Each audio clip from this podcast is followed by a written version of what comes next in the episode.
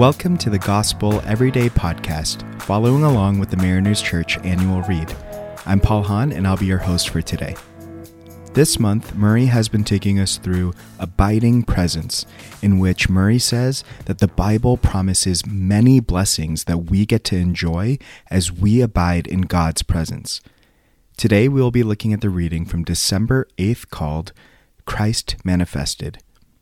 The verse of the day is from John 14:21, which says, "Whoever has my commands and obeys them, he is the one who loves me.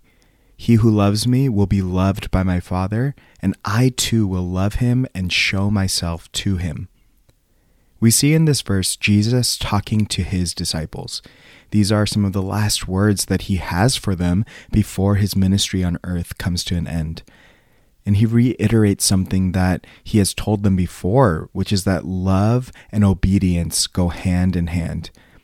In fact, he repeated this in verse 15, and he says, If you love me, you will keep my commands.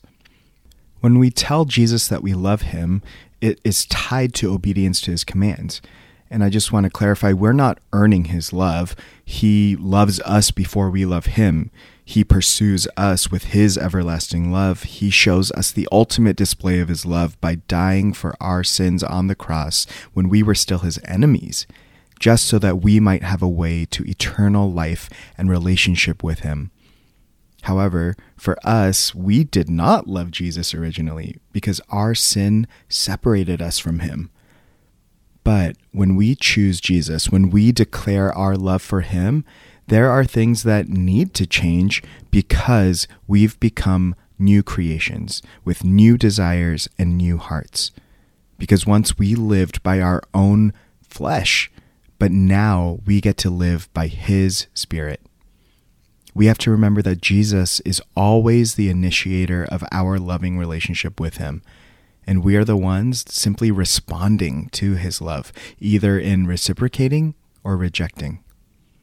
And there's an implication here that when Jesus says, He who has my commands, it doesn't just mean that we have a record of them somewhere or that we received them, but it actually implies something deeper and stronger. It means that we understand them. So not only have his commands been revealed to us, but by spiritual revelation, they have been made known to us to the point of deep understanding how are we to not only know but understand his commands? And maybe more importantly, how are we to keep his commands and live in obedience? Well, the answer is the gift of the Holy Spirit. You see, before this verse, Jesus promises that we will not be left orphans, but that He will come to us through the gift of the Holy Spirit. He promises that just as He will live a resurrected life, we too can live a resurrected life because of the Holy Spirit living within us. And because of the Holy Spirit, we'll be able to know the Father, that we'll know His mind, His heart, His ways, His character, His goodness, His faithfulness. And this will allow us to trust Him even more. But we'll also be able to experience more fully His great love for us. So, what does that mean? We get to obey Jesus not only out of our own efforts, but out of one, having first been loved by Him, two, having the power and unending presence of the Holy Spirit with us, three, having the intimate personal relationship with God and the revelation of who He is so that we know for sure with confidence that He is trustworthy, and four, having the full assurance of His great love for us. Our love for Jesus actually starts and ends with His love for us. Murray emphasizes this point that Jesus reveals himself in love. It is by his love that he takes possession of our hearts. He shows himself, reveals himself to the rest of the world by how we in turn love him and show it through full and absolute obedience. Then God responds by pouring out even more of his love to rest upon our souls, with Christ's love demonstrated through a revelation of himself in our own loving hearts.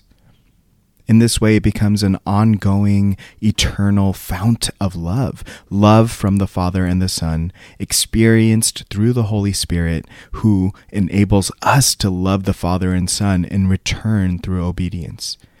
We get to participate in the kind of love and obedience that Jesus modeled for us through his intimate relationship with God the Father.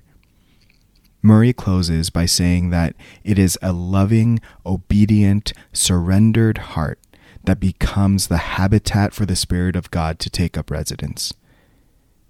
I want to close with Murray's question to us Has your heart been so prepared that Christ's abiding presence is your strength and joy every moment of the day?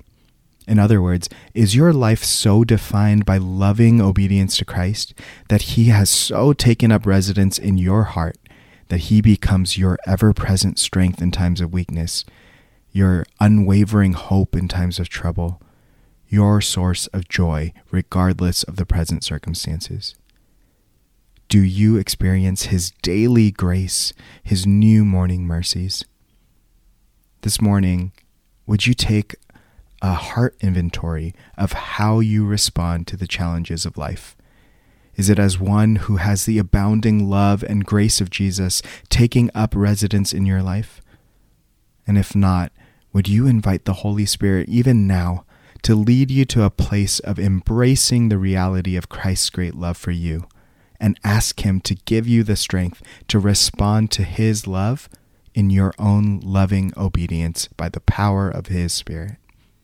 I pray that we would all experience this fountain of deep, abiding love for us. Let's pray this prayer together today. Holy Spirit, I thank you for making Christ Jesus a glorious reality in my life. Amen. Thanks so much for making the Gospel Everyday podcast an important part of your day. Hit that subscribe button if you haven't yet and we'd love it if you could take a few moments to rate, review, and share the podcast. Tune in tomorrow for brand new content. If you'd like more information about Mariners Church, download the Mariners app at your favorite app store or visit marinerschurch.org.